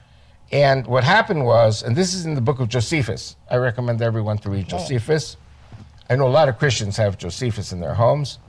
Um, there was a story about an invasion from deep in Africa uh, into Egypt, and they defeated the Egyptians. Ah. And uh, Pharaoh was basically left defenseless. He only had his, his guard, his Praetorian guard, and Moses said, Give them to me. I will go and I will defeat these Ethiopians, or I think they were Sudanese, because Cush, in my opinion, is Sudan more than it is Ethiopia. And uh, Moses defeats them. And one of the things that happens, uh, according to Josephus, is that he besieges the city of these Ethiopians or Sudanese, whoever they were. And the daughter of the king of that city, who had besieged Egypt, sees Moses from the rampart. She's up on the wall. She sees Moses and she falls in love with him. Josephus. So she sneaks out through the back, secret door, the back door, goes up to Moses and says, If you marry me, I will deliver the city to you without a drop of blood. Moses wins the war because he marries this lady from Africa. Do you remember the part where it says that Miriam got leprosy mm-hmm. because she spoke mm-hmm. against the Cushite woman? Yes. That's not Zipporah. Oh, I didn't think it was. Zipporah is his cousin. Zipporah uh-huh. is from Jethro. Uh-huh. Jethro is from Midian, therefore from Abraham. The people in Africa are descended from Ham and oh. Can- Canaan. Uh-huh. So that's chen- 10 generations distant. Uh-huh. So his first wife was a woman from Africa. His second wife was Zipporah, the daughter of yeah, Jethro, who's his cousin. Okay. Uh-huh. So Moses kills the taskmaster. He has to flee, marries the daughter of Jethro. 40 years later, he's now 80 years old. And um, God says to him at the burning bush, Go back to Pharaoh. And all the people who wanted to kill you are dead. Go to Pharaoh and tell them, Let my people go. Right. Now, it says in the book of Exodus six times, Let my people go. The second to the sixth time, it says, So that they may serve the Lord in the desert. But the first one is different. It says, Let my people go so that they may go around in circles in the desert. Oh, really? Yeah. now, the King James, again, Doesn't say that. doesn't say that. King James says that they may celebrate the, the Lord in the desert. Now, mm-hmm. I'm going to say something very funny now. You know the American slang expression, no way, Jose? Mm-hmm. Americans cannot say jota. They, it's Spanish, jota. They can't say Jose. They say Jose. No mm-hmm. way, Jose. Yeah. Okay? Now, you have exactly the same thing between Hebrew and Arabic. Now, do you, you happen to remember how do you say holiday in Hebrew? Hug. Like Chag Sameach is happy holiday. you got it. Okay, now, what do you call a pilgrim, Muslim pilgrim to Mecca? You call him a Hajj. Hajj. Okay, now the, I'm married to an Egyptian woman, so I'm, I'm, I'm used to the Egyptian accent. The Egyptians don't say Hajj, they say Hag, ha, Hajj. And uh, th- no, they say Hag because the, the J becomes a G in Egyptian Arabic. So Okay. The Saudis say Hajj, the Egyptians say Hag, and we say Hag. it's the same word. It's going around in circles. Uh, this is important because I'm going to make a point in a moment. Because I believe personally that, uh, that we, as pagans, we were pagans before the giving of the Torah at Mount Sinai. And Moses was the understudy to Jethro, so he probably was there at the Black Stone, the Kaaba in Mecca. Muslims believe that. I, I think in that sense they're right. And so basically, what he's saying is you have two religions. You have the pyramid of Egypt, which is slavery, and you have the cube in Mecca. There was no Mecca at the time, it was just the cube, which was freedom in the desert. What is Moses saying to Pharaoh? Let my people go so we may be free. And mm-hmm. Pharaoh didn't like that because that went against Pharaoh's religion. Okay. Are you with me? I'm with you. Okay, so we, we finally get our freedom. We end up in, in Saudi Arabia. In, uh, uh, we go to the Blackstone, and there's lots of evil going on there, you know, the pagan customs. And so basically, the Israelites say, okay, we're getting out of here. We're going up to Mount Sinai, which is in northern, northwestern Saudi. That's my opinion. That's the opinion of Jim and Penny Caldwell also. Yeah. And um, then we see in Deuteronomy 2, verse 2, God says, Enough being encamped on this mountain, head north. Okay, so the Torah is a GPS. Head north to the land that I've promised you, the land of the Amorites. The land of the Amorites today is Jordan. Okay. So if we're heading north, where were we? We were south. Mm-hmm. Okay. So we are 38 years in Saudi, and then we are two years to the north. We leave Mount Sinai, we're two years uh, in the north. And then we come down, you have to be in Israel to see this. There's a valley called the Yabok Valley, which empties out not in front of Jericho, where that big battle was, Battle of Jericho, but a little further to the north. And the Israelites invade Samaria uh, from that valley, which is the path that uh, Abraham and Jacob took. And this is where the Adam Zertal testimony comes in. This is uh, Professor Adam Zertal. And what they did was they did a survey of that whole area and they found pottery of different places where you, they find these tremendous uh, footprints. Now, this last Saturday, which was the weekly reading of uh, uh, Ekev, uh, we're now talking about uh, the month of uh, well, end of July. Ekev talks about wherever your feet will tread, I will give to you. So, when the Israelites marched and they decided to camp somewhere, they'd make a tremendous three football fields size fo- footprint. Really? Yeah. Now, for those people watching this show who speak uh, Hebrew, we have three festivals which are very important, which are pilgrimage festivals Passover, Pentecost, and uh, Tabernacles. And in Hebrew, these pilgrimages are called Aliyah LaRegel. Aliyah LaRegel, everyone thinks it means going up to Jerusalem. No. This is the revelation that we have now discovered. Aliyah LaRegel means going up to the foot. Oh. Regel in Hebrew is the foot. Uh-huh. In other words, the footprints and the Israelites, what do the Muslims do? They go around in circles around the black stone. And we would go around in circles around the footprint. Around the footprint. Because the footprint was where we had conquered. Uh-huh. Okay. So they found right across the Jordan River a tremendous footprint, and this is called Footsteps of God. This is the DVD that my son produced Okay. with Adam Zertal about this. And then what happened was, as they went up the Tirza Valley to where? To Nablus, Mount Ebal. Uh-huh. They put in another six of these footprints. In other words, as the Israelites settled, they would put in these footprints so that they could worship. Worship was, in, meaning in those days, animal sacrifice. Yes, Okay. it was. So that's Argaman.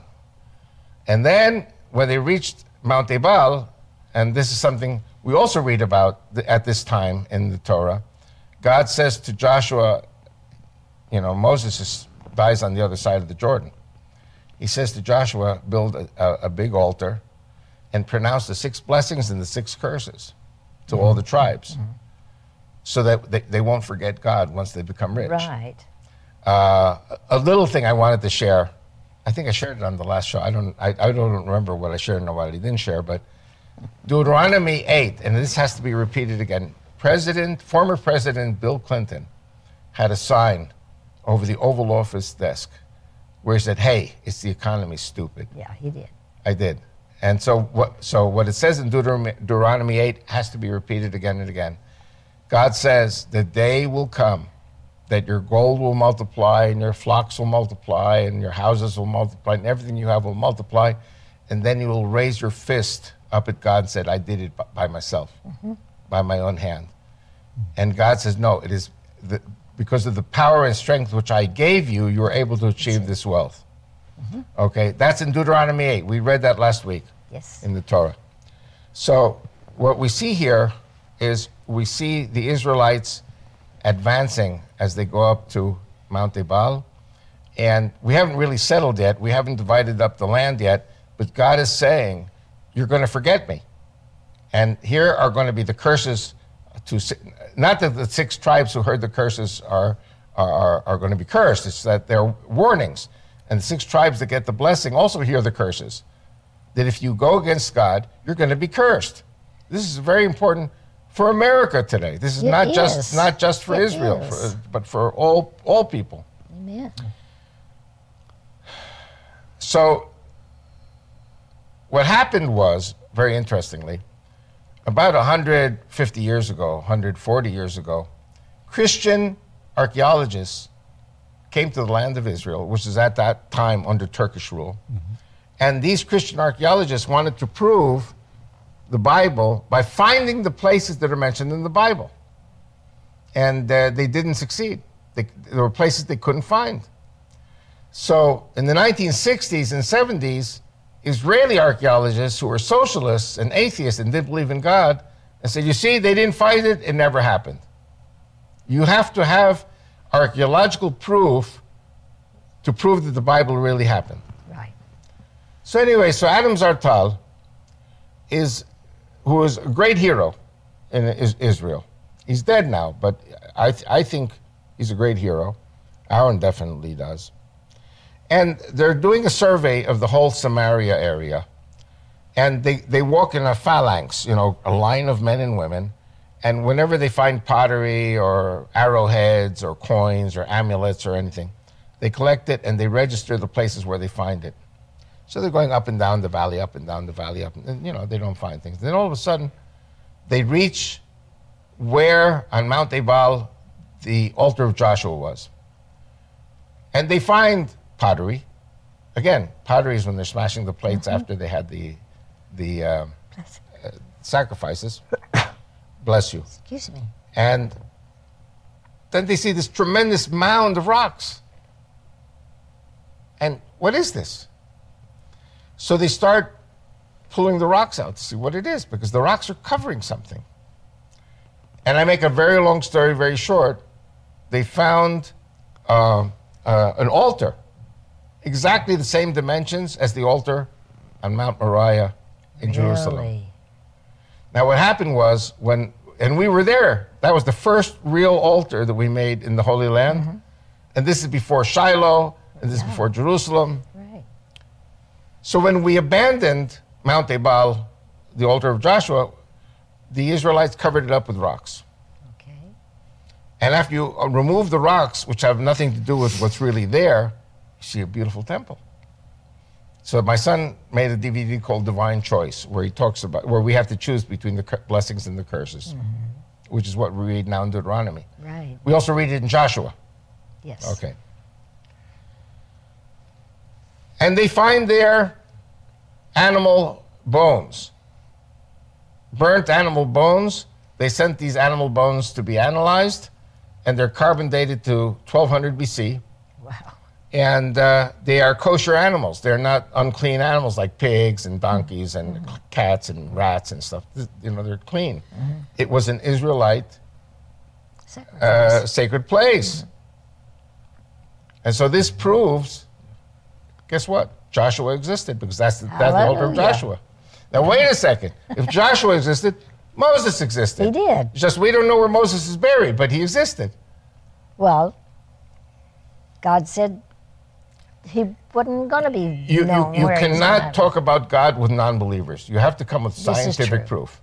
This is true. And uh, for example, it's one of the reasons why it's so important to read Josephus also, because Josephus is not the Bible. Josephus is, uh, is an historian in He Rome. is, mhm. And he talks about Moses. Uh, also, in my yellow book called Return to Mecca, I talk about Greek authors who wrote about uh, the Israelites 300, 400 BC. And they were talking about Moses and things that he did in Egypt, which are not in the Bible. The Bible does not have amazing. an almanac on everything Moses did. Sure. Okay. Then we go to Shiloh. Now, what's the importance of Shiloh? The importance of Shiloh is that the atheists say David never existed, Saul never existed, uh, the prophet Samuel never existed. And so I have a little story, I think I mentioned it, that I was a stamp collector. I spoke about this. And I was trading yes. stamps, and it was the Battle of Shiloh. But the Battle of Shiloh in Tennessee in 1862. and our te- my Hebrew teacher said, yeah, but there's one in Israel too. But in 1962, when, when this happened, we didn't know where Shiloh was because it was in Jordan, mm-hmm. controlled by the Jordanians. Uh-huh. After 67, we uncover it little by little. And like I said before, they found a Greek church. There are four Greek churches there. And they found the Greek church where the Mosaic said, May the Lord Jesus have mercy on the people of Shiloh. Because Shiloh existed, but it was destroyed by a massive earthquake that all of a sudden destroyed the whole place. Now, why is it important to prove that Shiloh existed? In order to prove that David, Saul, and, uh, and Prophet Samuel existed. And every year they have uh, an archaeological dig, an uh, additional season, and every year they find new proof that that's Shiloh and these things really happen. That's wonderful. It's not just wonderful. this is, is proving the veracity of the Bible, proving that God existed. The Bible is true. The Bible is not mythology, it's not fables. Absolutely. And so we have footsteps, we have divine choice, gate of heaven, and for the forgotten feast. So those are the four DVDs my son has uh, prepared. Uh, we've also translated, with the blessing of Adam Zertal before he died, to come out with his books in English. Wonderful. So actually, I have his books in my car now, and my son's going back to Israel. I'm going to be hawking his books. Actually, at Beit Derech tomorrow, uh, th- th- there are people waiting for the books, so I'm going to bring them to the meeting tomorrow.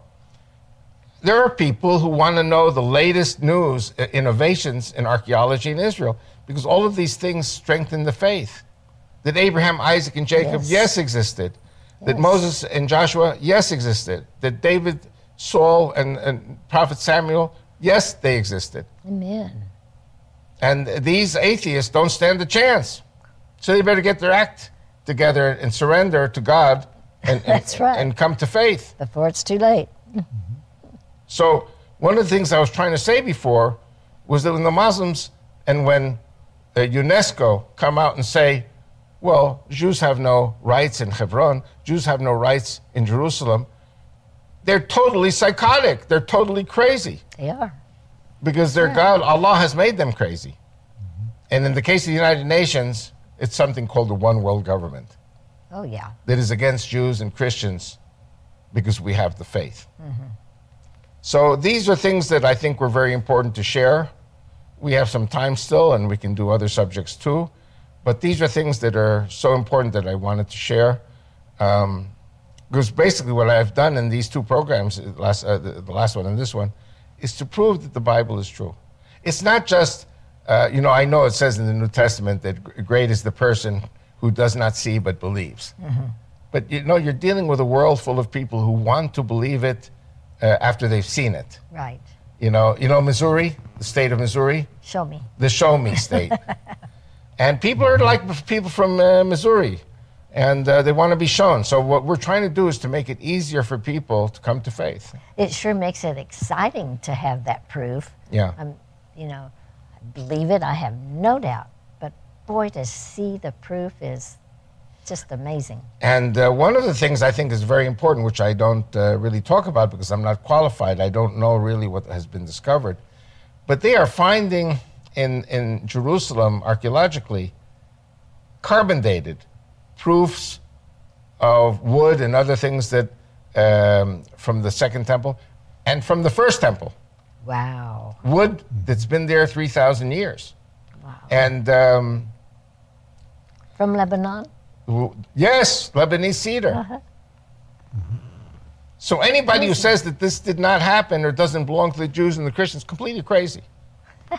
So I ask you politically, are we going to make peace with people who are completely No, crazy? we're not. No, Because no matter what you do, they're going to lie. Yeah. Don't forget, Allah is the greatest of all the liars. Lie and scream. Yeah. They don't Uh, in Arabic, uh, his, Allah's name is Al Makr. Al Makr is the greatest of all the liars and deceivers. You know, in, in the United States and in the West, in the Judeo Christian world, it is a sin to, to, people lie, but it is a sin to lie. It is a virtue to tell the truth. But in the Middle East, you're a fool and an idiot and a weakling if you tell the truth. You always tell a lie. And the more you lie, the, the more honored you are. It's a completely different mindset than what we have here in the West. I, maybe that's why they never accomplish anything. They don't accomplish anything, and that's why you see Muslims emigrating to Christian countries or to Israel, but not vice versa. And wherever they go, it turns into desert. Sure. The only places that are not being turned into desert are, for example, the Emirates, where they're investing a lot of money. Saudi is beginning to invest a lot of money in uh, uh, planting trees. Jordan has been planting trees. Turkey has a lot of trees. Um, but there are other countries which uh, have gone to pot. I mean, they, the, the, the people have been fleeing. They're still fleeing. They're fleeing to Europe, fleeing to the U.S. In one of the past programs, we talked about um, uh, Turkey and its threat against actually the world today. And maybe you'd like to expound on that a little more. I'd, I'd be interested in hearing more about that. Okay, well, firstly, uh, we have spoken about this in a previous program. Um, and I will say um and give credit uh, first to the Turks uh, for having taken in our people, including my wife's family, uh, who, that were expelled from Spain in 1492.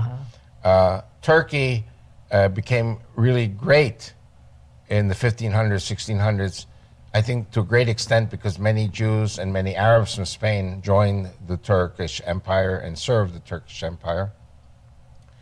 Um, also, you have to remember another thing. Uh, I'm going to share a little bit of history before I come back to Turkey again, Okay. but it's very important.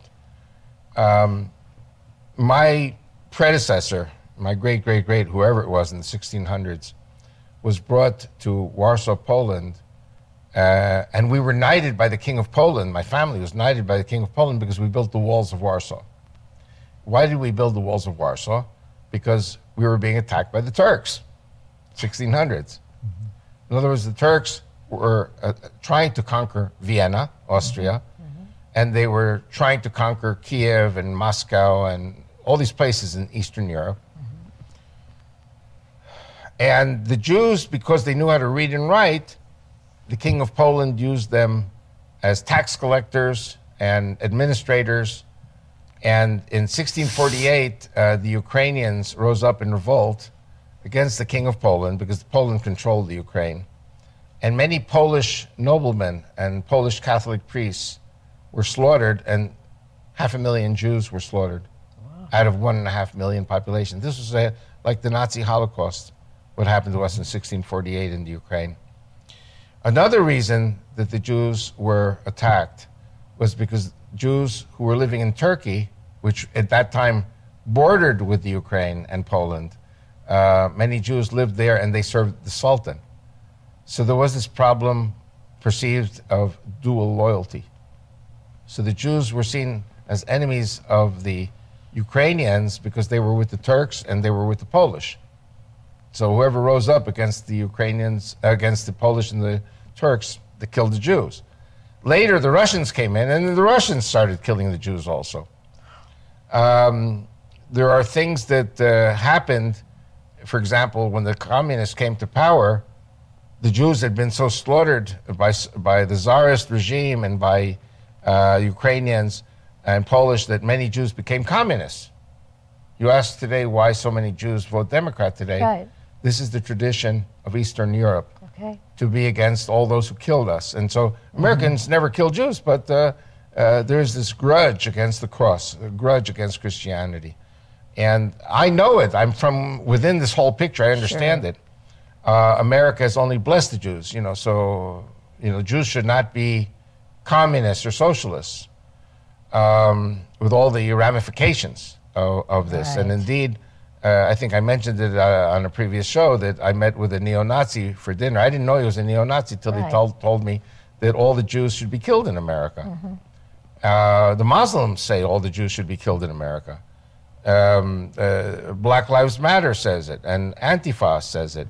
Uh, and so I predict a civil war in this country. But getting back to Turkey, so what happened was over the centuries, as of 1683, uh, Turkey is little by little pushed back from Vienna, uh, from Poland, from Ukraine, back into uh, what is today Anatolia. And um, like I said before, the Jews were part of the Ottoman Empire. The Jews uh, also in Sal- Salonika, Saloniki in uh, Greece were very pro-Turkish. Uh, and of course, when the Greeks fought for their independence, the Jews shifted their alliance over to the Greeks. But you have this constant warfare of uh, from 1683 all the way to basically to today, where the Russians, uh, Tsarists, pushed down. Uh, the Russians um, in 1854 killed, uh, according to a, a, a Circassian officer in the Israeli army, three million uh, Circassians were slaughtered. It was the Holocaust. The, the, the Tsarist regime, which was Christian, killed the Circassian Turks, who were Muslim. And it's one of the reasons why the Turks killed one and a half million uh, Armenians, because Oh, the really? Armenians were pro Russian. I wondered why. So you have all these different groups fighting each other. Um, uh, the Greeks, the Bulgarians, the Serbs were fighting the Muslims uh, because they had all been conquered by the Muslims. Um, so Turkey was basically chopped back down to size. Um, Turkey now is having a revival. Yes. Uh, one of the things I wanted to stress, which I have not mentioned yet, that 31% of the Turkish population is Shiite. 25% is Kurdish. Now, they are Muslim.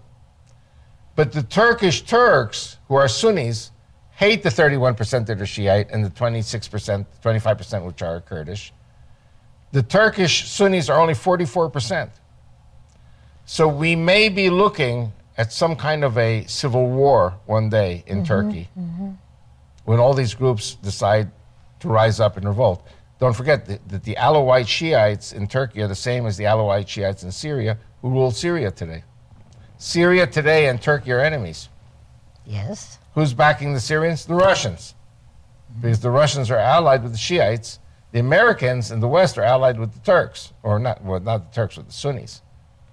So, you know, this is like the, the makings of a perfect storm.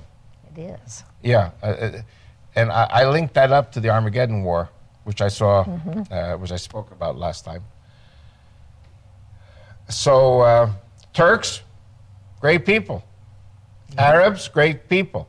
But the Islamic agenda of conquest, uh, of never ending conquest, of vanquishing the Christians, vanquishing the Jews, vanquishing anyone who's not a Muslim, uh, this is a recipe for disaster.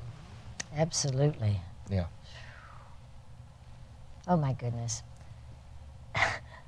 we are so ignorant of everything that's going on in the Middle East because we never hear anything about anything that's going on unless you know there was a big to do about Ukraine. But haven't even heard anything about that in a long time. Now, about Ukraine, uh, I can add, uh, because this is kind of connected to Turkey. Um, Ukraine uh, is divided into two. You have Western Ukraine, which is primarily Catholic, and you have Eastern Ukraine, which is primarily, primarily Russian Orthodox. Okay. Now, what happened was, as I mentioned before, um, there were problems between the communist Stalinists and the Ukrainians. And uh, some estimates are 10, 20, 30 million uh, Ukrainians were starved to death by Stalin. I remember that. And Khrushchev, who is Ukrainian by uh, ethnicity, after the death of Stalin, 1953, one of the first things Khrushchev did was to mollify the Ukrainians. He said, We're going to give you more land. And so he took land from what belonged from Russia, gave it to the Ukrainians in 1953. That was called Khrushchev's folly. If anybody looks up Khrushchev's folly, you'll find this whole story.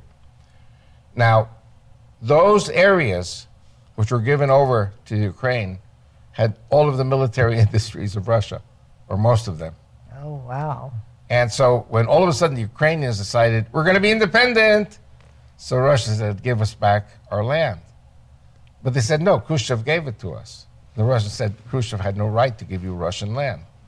So, you know, I, I hope the Ukrainians will forgive me, but in this case, the Russians were right. They want their land back.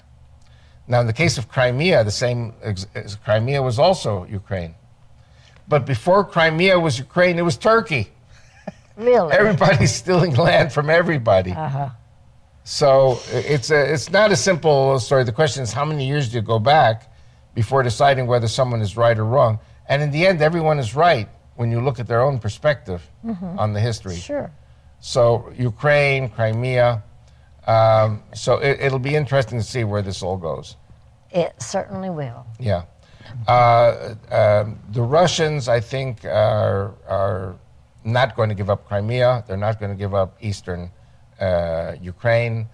Um, I don't think the West should go to war over it. Um I think the Ukrainians will have to be happy with what they have, uh, which means they are a landlocked country because the Russians took those things that were Russian, really. Um, don't forget, the Ukrainians and the Russians once were one people, and they kind of split. So you have kind of like North-South Confederacy here, war, civil war here between the North and the South. You know, aren't Southerners Americans? Yes. But there was a difference of opinion. So the Ukrainians also broke away from the Russians. Um, I love history. I love uh, studying I history too. and I love teaching history.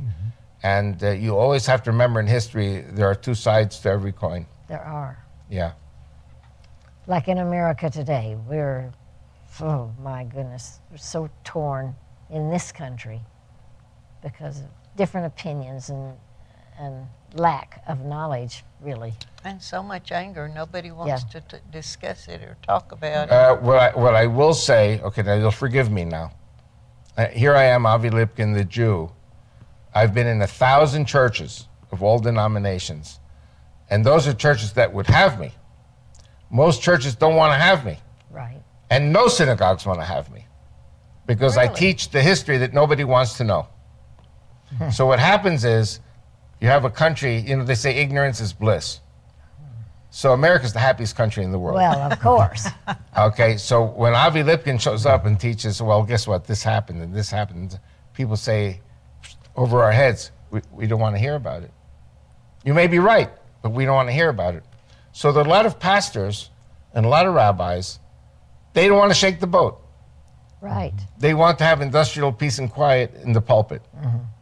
Because in every synagogue and in every church, you've got people who are right wing, left wing, you know, people have different approaches. Mm-hmm. And many times, ideologically, religiously, even within the Christian world, I don't have to tell you that there are churches, you know, say, well, you have those ideas to go to the church down the street. Right. Same with synagogues. Mm-hmm. Really. I was told that I'm sure. in the synagogue where I was raised in Great Neck, New York, the rabbi said, you know, I, our family was there for 70 years. All of a sudden, this new rabbi comes in and says, well, there's a, a synagogue down the street. They have your views. Go to that synagogue. He threw me out. I've never been back to that synagogue. By the way, that synagogue dropped from 1,400 families to 600. So he I can kind of see kind why. of destroyed the synagogue. Uh, my. I've always had a burning no, uh, urge to know, uh, like fire shut up in my bones, to know what history has happened because if you don't know what happened, it will go full circle and happen again. Again and again and again and again. Yeah. Yes, it does. But I will say one thing, and I think this was the opening uh, in the first show that we did in this series. We did four shows. I said, America, according to the famous German philosopher Heinrich Heine, is a foolish nation. The Russians have wisdom, but they are, uh, uh, they are tyrannical and despotic. And America's foolish. So you ask if America's foolish, why is it that America is world power number one, always? And then to answer that, you go to Alexis de Tocqueville, the Frenchman, who said America will be the greatest power on earth because the American people are a good people mm-hmm. and their pulpits are on fire for the Lord. So he said, conversely, as soon as your pulpits are no longer on fire for the Lord, America loses its preeminence in the world. That's right. Okay, so America's like a cat. You throw the cat in the air, it lands on its feet. No matter how many mistakes America has made, America always comes out on top, Because It- our pulpits were, on fire for the Lord. but they're not anymore. Okay, if- now wait a second. we lose no, no, don't say that. Don't say that. America's pulpits um, may be silent Uh, regarding certain things, but the consistently, the statistics that I receive are that 70% of the Americans see themselves as Christians and churchgoers. Mm-hmm. What I don't know is what they teach in the pulpits. But if you, God kind of like, I don't think God is so orthodox. He says, well, if you believe this or you believe that, you're not one of mine. God says, all those who proclaim the faith, they're my children, you know? So all I can say is, and I, I, I- it sounds crazy coming from a Jew like me, but I say I preach Christian revival yes, you do. because the future of this country must be like the past, not Offensive. coming and removing God and removing Israel, you know, from the, the party plank, party caucus. Um, and that scares me. It does. Anytime people remove God, they are at the losing end of that situation. Because then you're That's not right. foolish in the Lord, you're just foolish. Amen. If you take the Lord out, you're not foolish in the Lord, you're Yeah. just foolish. And that's, that's what I'm afraid this country could happen unless we have a revival in this country. Amen. And I told you, I hope to come back October, November and go out to California because they asked me to come out and help them with the revival. Uh-huh. Because they're beginning to have a revival in California. So I hope that indeed happens. I bet it I does. do too. Yeah. I hope it happens. I have too. faith in America. I think America, there is no country that can replace America. And America will be always the first power in the world. It's crucial for America that we don't leave God out and lose God. That's Right. right. And and the more the generations progress forward, I know how much it's changed in my lifetime. I can't imagine two generations from now. Isn't that the truth? Especially with the programs they have to um, teaching our children to hate each other. Uh, by the way, I wanted to say something, maybe prophetic, maybe not. I think it's prophetic. You know how all, Romans 8 28, all things work for good for those who love the Lord and serve his purposes? Now, the present administration has done something which, on the surface, is a catastrophe, which is the open borders. Mm-hmm. And we don't know who's coming across. and it could be that there are a lot of bad people coming across. But I see good people coming across. There are. And I think that especially in the Hispanic world, we see many people coming to the Lord. We see many people in the Hispanic churches It's, leading the revival in this country mm-hmm. today and mm-hmm. becoming right wing and believers in God. So- I don't necessarily write off the immigration. I'm just saying what we need to do is filter out the terrorists. they certainly need to do that. Yeah. But I'm very optimistic about this country. There's room for more people.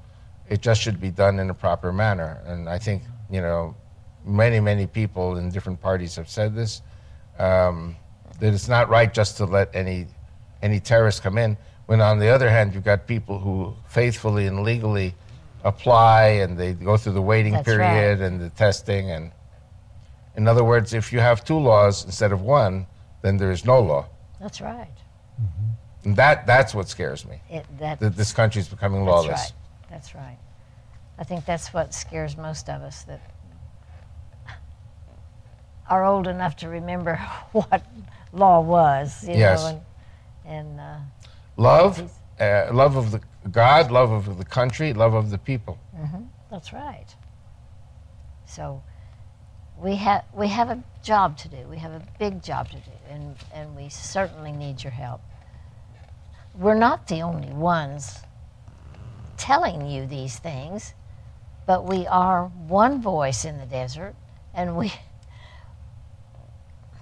we would love for there to be many, many more that are, and there are many more who do preach uh, the Bible and do get people prepared for what lies ahead if America does not repent and we don't have a revival. And we're just believing that God is going to give us the resources to do more, to uh, do things well, because right now we're really limping along and we really need your help. We need those faithful partners to keep being faithful. And, and I'm so thankful for those names that I have been seeing on those envelopes that have come in this year. This is the first time I've been here, and so I'm, I'm going back through the mail and uh, looking at the envelopes and, and reading those letters, and it's so encouraging to hear from you and so encouraging to see the same names many times, month after month, and just knowing you're there, supporting us, praying for us, and believing that God is going to do a miracle and we're going to be blazing the gospel around the world again. You know, Tommy, God sees those names also. He does. He knows exactly who sins everything. He does. And He doesn't forget about it, even though you might think, well, I, I don't think anybody knew, but God always knows. He does. And and so many of you, several of you have asked for receipts. Right now, it's impossible to send receipts. I'm praying that by the end of the year we can send you an end of the year receipt. But uh, we're really working toward that. But there again, we've got to have financial help to implement everything. Because right now we have a skeleton crew. And like these guys that are here tonight taping this program, they're all volunteers. And uh, we're all volunteers. Everything that happens around here is volunteer.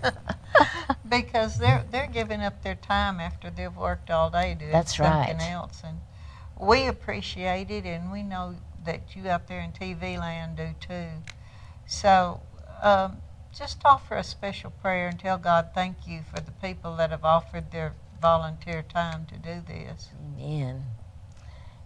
And pray about what He would have you do. Maybe, maybe you could volunteer somewhere, or maybe you haven't given financial support lately. Well, I got a big shock today. I asked you? God, "What can I do for you?" And He said, "What I told you to do two weeks ago." Uh oh. So well, I won't ask you what that was. no, and I'm not going to say. Not it, it was tell. very personal, but yeah, really. but when God speaks, we sure need to answer the call. That sounds like my wife. She said, I say, what can I do for you? And my wife says to me, well, what you should have done two weeks ago. well, we are all made in God's image. But I, I bet he didn't put things off two weeks. and a lot of us have put things off a lot longer than two weeks, I can tell you that. You know what bothers me when my wife t- says things to me. When Rachel says to me, "You got to do this, you got to do that, you got to do that," and it really bothers me because I feel like God is talking to me, and God is He saying, "You got to do this, you got to do that," and it's like God's voice, but it's a she. It's my wife, but it's coming through Rachel's mouth, right? right? And the truth is that we've been together 50 years. I would not be alive today without her, and um, she she helped me to get to where I am today. So. we know she has, and, Yeah. and uh, we appreciate her and all the information that she has provided. and now my son Uh huh. because he was i would say he's very very much trained by his mom also with the Uh-huh. knowledge that she uh, acquired So I'm very, very proud that the next generation is starting to march also. Amen. But what a blessing Yeah. that he wants to bounce off of the foundation you have laid. Right, and he has. That's great. And now I'm That's bouncing off the foundation that he has laid. That's great. I, I, you had it on the show today. Really, Yeah. it's great. It is wonderful that uh, the family tradition goes on. We both hope to be here again in October, November. So, um, I mean, we won't come at the same time. We'll stagger it. But, you know, you're talking about your volunteers, you know, who work for free and they come. We come all the way from Israel we, I know to it. work for free for you. So, I know it. very important to get this ministry up and running and covering the areas that it covered in the heyday and uh, do it again. Of course, there there is the internet people watch on, and you Right. know the uh, technology is wonderful if you know how to use it. Right. I'm I'm kind of technically challenged myself. Me too, I'm a dinosaur. I'm a dinosaur too. So you got to get some young'uns Yep. get up and, and share. Yeah, yeah, that's what that's what I love about these young people that are here, and uh, the volunteers that come in are just precious. Well, Avi, it has just been really enlightening to have you here. I love being here. Every moment I'm in Odessa, people think I'm nuts, but every time I'm in Odessa, I'm in heaven. I just love coming out here. And uh, sometimes I even have a chance to smell the petroleum a little bit, Uh, you know, once in a out in the field. And, Uh-huh. and uh, This time it was kind of washed away, wasn't it? yes, yes. And, our And- and fields are Th- green. this morning, this morning it was 66 degrees, and I went out with a short sleeve shirt. I said, "Well, is this Texas? Am I, am I dreaming? in, in, in August, dog days of August, and it's 66 degrees. I know. In, in the afternoon, it warmed up a little. The Yeah. cold front went through, but uh, then tomorrow we'll be back to suffering with 95. It will. And Yeah, humidity way up there to match the temperature. and everything is green. I'm very happy to be in Odessa when everything is green. oh, I know. It Yeah. makes all the difference in the world. Yeah. and uh, the sunflowers down the highways are Oh, beautiful. gorgeous. I love them. I know the little creatures out there in those grassy areas are enjoying it too. And I know you are. Where, wherever you are, be thankful for what you have. Give God the glory for absolutely everything. And when, when you begin to bless him, he'll, he'll turn around and bless you some more. He's just God, and he loves us. And it's, it's hard to um, comprehend how much he loves us. But we want you to know that. We want you to be aware that his word is his love letter to you. He wants you to read it so you'll know him, know his character, know what we can expect, know what his promises are, and that he is a promise keeper deluxe. God bless you. Thank you for being with us. We love you.